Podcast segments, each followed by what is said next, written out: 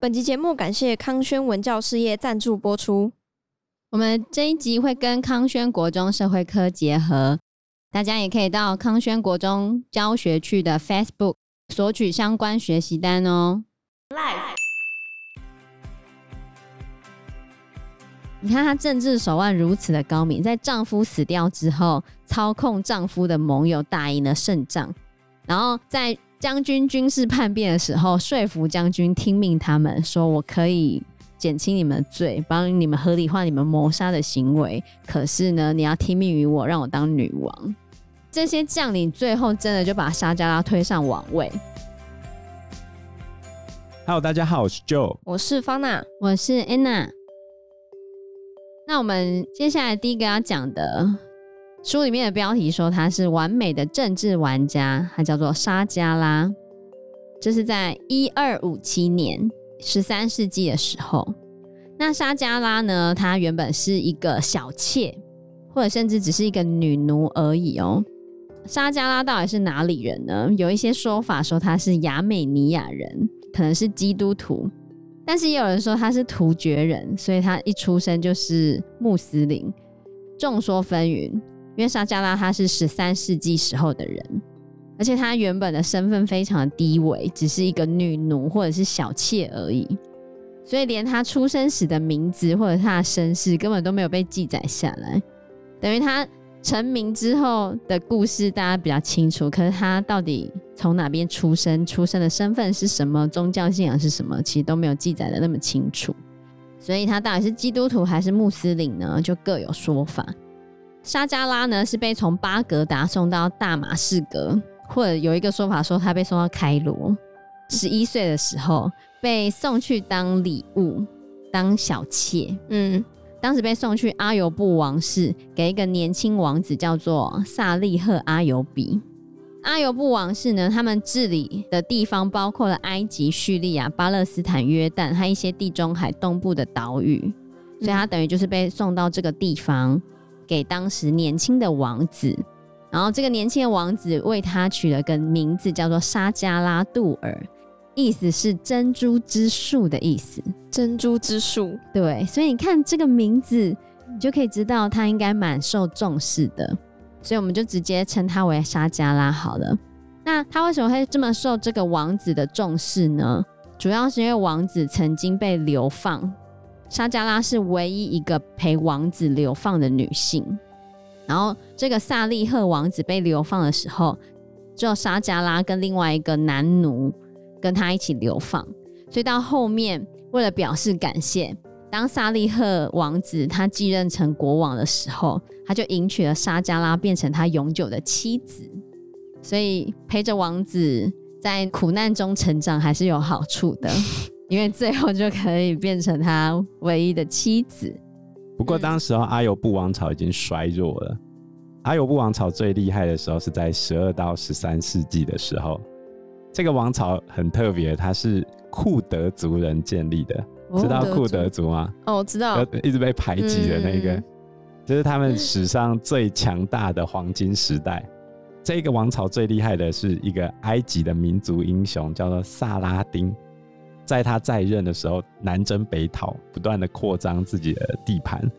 可是到沙加拉的这个时代的时候，他们已经开始慢慢衰弱，因为他们在一二六零年的时候被蒙古人打败，所以阿尤布王朝后来等于是蒙古人的附庸国，就是伊尔汗国的一部分。嗯、然后到一三四一年的时候正式灭亡。那在沙加拉变成萨赫利王子的永久妻子之后呢？他还帮王子生下了一个儿子兼继承人，然后生下这个男孩之后，似乎为他们带来了好运。之后呢，沙加拉跟萨赫利王子两个就搬到开罗这边去，也就是阿尤布王朝的权力核心所在。然后萨赫利王子他就变成国王了。可是这时候他们遇到一个很大的危机，就是十字军东征。是很有趣哈，十字军东征在这些伊斯兰教的人的眼中，觉得那只是来自西方的野蛮强盗的劫掠行为。十字军东征最早是因为塞尔柱土耳其把耶路撒冷拿下来，圣城耶路撒冷陷落了，然后东罗马帝国赶紧向教宗求救。那位在罗马的教宗后来就号召大家组成十字军去进攻塞尔柱土耳其嘛。那一场演讲非常的激昂哦。教宗乌尔班二世他提到，凡是动身前往的人，假如在途中，不论在陆地或海上，你只要在这一场战争中失去生命，那你的罪将在那一瞬间获得赦免，并得到天国永不朽灭的荣耀。向着东方出发吧，不要犹豫，不要彷徨，为了荣耀我主，去吧，把十字架染红作为你们的徽号，你们就是十字军。主会保佑你们战无不胜。乌尔班二世没有想着会征召多少人，结果他讲：你们只要为此而死，就可以上天堂。你之前做的所有罪孽瞬间消除。于是报名的人整个大爆炸，第一次十字军东征就开始浩浩荡荡的展开了。那他有成功的夺回耶路撒冷，但是在十字军撤回来之后，耶路撒冷又陷落了。于是后来又发动第二次十字军东征，那耶路撒冷就变成十字军来可以把它抢回来，有时候抢不回来。但是总而言之，十字军只要一退，耶路撒冷又会被穆斯林占回去，就变成这个样子。所以后来变成一种武装朝圣的概念。我要去耶路撒冷朝圣的时候，那我就发动十字军。所以沙加拉跟萨利赫国王现在就是遇到了。那他们遇到的是第七次的十字军东征，第七次哦。对，那总共有几次？最多人讲的是八次啊。其实它是划分标准的问题，七次、八次、九次都有人讲哦，但是八次是最多人讲的。那沙加拉现在遇到的是第七次的十字军东征。嗯，我这边要稍微补充一下，东罗马就是因为十字军东征而灭亡的，被十字军东征害死的，因为。十字军东征跑去抢劫东罗马的 君士坦丁堡，把它劫掠一空，到最后打仗没钱，都是十字军东征害的。你看到十字军东征应该是要去救东罗马吧？对啊，就他抢他，对吧？所以我们换一个角度，从沙加拉的角度来看，这一伙十字军东征到底是怎样的人？就是一群野蛮强盗啊！那。这一次的是在一二四八年的时候呢，主要是由法兰西国王路易九世发动的新战役。他又那边号召说要从阿尤布王朝中夺回耶路撒冷。本来萨利赫国王跟法兰西国王要谈判，他提议说我们谈判好了，不要打，不要打。结果被法兰西国王拒绝了嘛。十字军东征很大程度上就是去抢劫。最惨的就是我刚才讲的，去抢劫东罗马首都拜占庭嘛，嗯，君士坦丁堡那一次是第四次十字军东征，发生在一二零四年。那现在沙加拉所遇到的是第七次十字军东征。那在一二四八年这一次的十字军东征是由法国的国王组织的，他总共带领了一千八百艘船组成的十字军舰队，到达了塞浦路斯岛。他准备要进攻埃及，因为当时埃及已经是阿尤布王朝的权力核心所在。对，而且哦，路易九世他还打算打造一支联合军，联合谁嘞？蒙古人要一起来打埃及，结果没有成功。那后来路易九世呢，他就改了一个路线，从埃及的另外一个地方登陆。这时候沙加拉的老公已经是国王了嘛，他听到讯息之后，赶快冲到埃及。组织了一支军队，然后又搞了一支突击队去骚扰十字军，结果就在这时候他生病了，得了严重的肺结核啊，然后就死了。就这样，肺结核会死哎、欸？你是没看风起吗？我知道，那时候十三世纪啊，无药可医。所以你看，当萨利赫国王死了之后，大家这时候想说完蛋了，国王死了。底下手下一定会全部跑掉啊！这时候沙加拉很厉害，他知道他的王国可能马上就会倒台了，所以他赶快去叫萨利赫国王的继承人过来。可是在这时候，他并没有把萨利赫国王的死讯告诉那个继承人。然后这个继承人到达的时候，他先接手执政，控制军队。他会以国王的名义发布法令，然后让太监以国王的名义签署这些法令，然后指派国王的盟友去指挥军队。甚至到最后还打败了法国，多厉害啊！真的，在国王死掉之后，他竟然还可以做这些事情。对啊，因为他国王底下有好几个很厉害的将领，当时候都有听沙加拉的指挥。这个将领厉害到什么程度？他竟然生擒了路易九世，直接俘虏他，然后迫使十字军投降。所以有一本书叫做《阿拉伯人眼中的十字军东征》，这个作者有称赞说沙加拉是神赐之人，多亏了沙加拉的手腕，解决了这个阿尤布家族的危机，至少他保住了他们的统治权，然后还让法国的国王战败返乡。超级厉害的，真的。就后来在继承人图兰沙到的时候，这时候又出现另一波争执，等于是沙加拉在操控国王的盟友，打赢了这个胜仗嘛。就打赢了这个胜仗之后，竟然要让另外一个继承人过来，那、啊、怎么办呢？然后军队就叛变，他们甚至还杀死了国王的继承人，有点可怕。然后发动军事政变的时候怎么办呢？沙加拉非常的厉害，他跟军队的领导达成协议，跟军队领导说：“你们继续听命于我的话，就可以减轻你们谋杀继承人的道德责任，甚至会合理化他们的谋杀，只是为了展现对那个萨利赫国王的忠诚，然后去合理化他们反叛的行为，而不是叛变。然后最终的目的就是要把沙加拉推上王位。”所以你看，他利用这个方式，他要把自己推上王位。对，后来他自己有推上王位，虽然没有很久了，大概两个多月。这是沙加拉厉害的，这完全是政治手腕。你看她政治手腕如此的高明，在丈夫死掉之后，操控丈夫的盟友打赢了胜仗，然后在将军军事叛变的时候，说服将军听命他们，说我可以。减轻你们的罪，帮你们合理化你们谋杀的行为。可是呢，你要听命于我，让我当女王。手腕太可怕了，真乃神人是也。所以这些将领最后真的就把沙加拉推上王位，还称呼他为乌姆哈利勒，因为哈利勒就是他的儿子嘛，就尊称他是哈利勒的母亲，也承认他是女君王、女苏丹哦。她就变成埃及的女王。你看她从女奴变女王，哎，只差一个字，太神了。但是呢，没有那么好运。就是一两个月之后，在另外一个地方的哈里发政权就提出了异议。他们统治的地方很大嘛，他在埃及这边统治，可是巴格达那边的人认为，沙加拉之前只不过是女奴而已，现在竟然变成女王。怎么可以这个样子呢？而且在政治上跟法律上，其实巴格达那边的哈里发是有绝对的权威的，他们是可以发布命令来控制阿尤布王朝的将领的。对，那在这样的情况之下怎么办呢？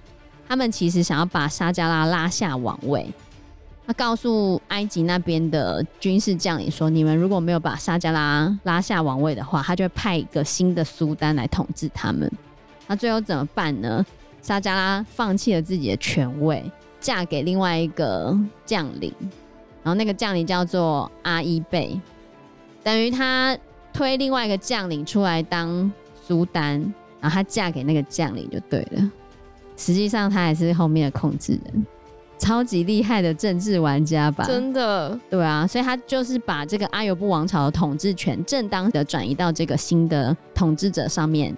转到阿伊贝的身上，可是后来阿伊贝呢，他并不接受这样子的结果，因为他觉得他是男生，他不想要被操控，对，他不想要被沙加拉控制，嗯，而且他觉得他虽然是领导人，但是后面的钱就是沙加拉都没有把阿尤布王朝的财富给他，所以阿伊贝后面很生气，他甚至想要娶新的女生。可是对于很多伊斯兰政权，他们在娶妻的时候，其实都是要获得妻子那边的地位，所以他想要娶一个新的妻子。沙加拉跟阿伊贝他们的婚姻大概持续了七年左右，而这七年其实婚姻关系一直非常的紧张，嗯、他们两个彼此就是互相猜忌，对，互相猜忌。哦、一个觉得你虽然让我当领导人，可是你都没有给我你们的财宝啊。然后没钱给我了，没钱给我，而且又觉得沙加拉在里面的地位很高，他都自己没有办法控制整个国家，被控制了。对啊，他觉得很烦。最后他们的结局非常的狗血哦，有一些故事就把它写成很像那个后宫争夺之后的那个战争。就是当沙加拉他发现阿伊贝打算娶另外一个女生当妻子的时候，他就情绪失控了。然后情绪失控之后，他竟然还杀了阿伊贝，把自己老公杀掉。他把阿伊贝引诱到他的蒸汽浴室里面，先把肥皂弄到他的眼睛，让他看不到，然后让太监把阿伊贝杀掉，殴打致死。这告诉我们用那种不会刺眼睛的洗发乳的重要性。有这种洗发乳，儿童用的、对对对对，哦，儿童用的不会刺眼睛，不会刺眼。哦，真的哦，所以沾到的话也没关系是吗？对。那这样是不是洗洁力也没有很好？还好哎、欸，可能成分的关系。不流泪，不流泪配方，他应该用错配方哇，所以阿伊贝就被杀掉了。哦。但是沙加拉也没有好的结局，因为当他杀掉阿伊贝之后，毕竟他杀掉领导人嘛，然后沙加拉就被抓起来。被送去给阿伊贝的第一任妻子，因为阿伊贝等于是跟前面的妻子离婚，离婚，然后来娶沙加拉，然后当上国王的嘛，当上苏丹。结果沙加拉被送去阿伊贝的第一个妻子那边，然后他的第一任妻子很生气的把沙加拉杀掉了，还把沙加拉的尸体扔到了城堡的城墙外，让野狗啃食了沙加拉的尸体。那一年是一二五七年。真惨，很狗血，很狗血，对不对？对啊，非常狗血的结果。嗯，对。最后沙加拉死的时候，他才二十八岁，哇，很年轻。可是你看他前面这些政治操作非常的厉害，而且你看他跟阿伊贝的婚姻持续了七年嘛，等于他在前面萨利赫国王的那一段时间，那时候他才二十还二十一岁。二十岁的女生竟然可以这么厉害，还可以当上女苏丹，太强了！即便人家要推翻他的时候，他还可以立刻想到方式让她继续掌控这些权力，非常厉害。我觉得这就很像中国，每次那种王朝要灭亡的时候，都会把责任推给那个红颜祸水，好吗？对，有一些人就觉得。这只是过度简化，就把它讲成说要提防女生啊，或者是什么受鄙视的女人的怒火比地狱还可怕，然后最后结局好像变成这样，这是完全是歪曲。因为打仗的人其实都是男生，该负最大责任也是男生啊。比如说阿伊贝，不要对沙加拉心生怨怼，不是大家合作的好好的吗？他的权利是从沙加拉来的耶。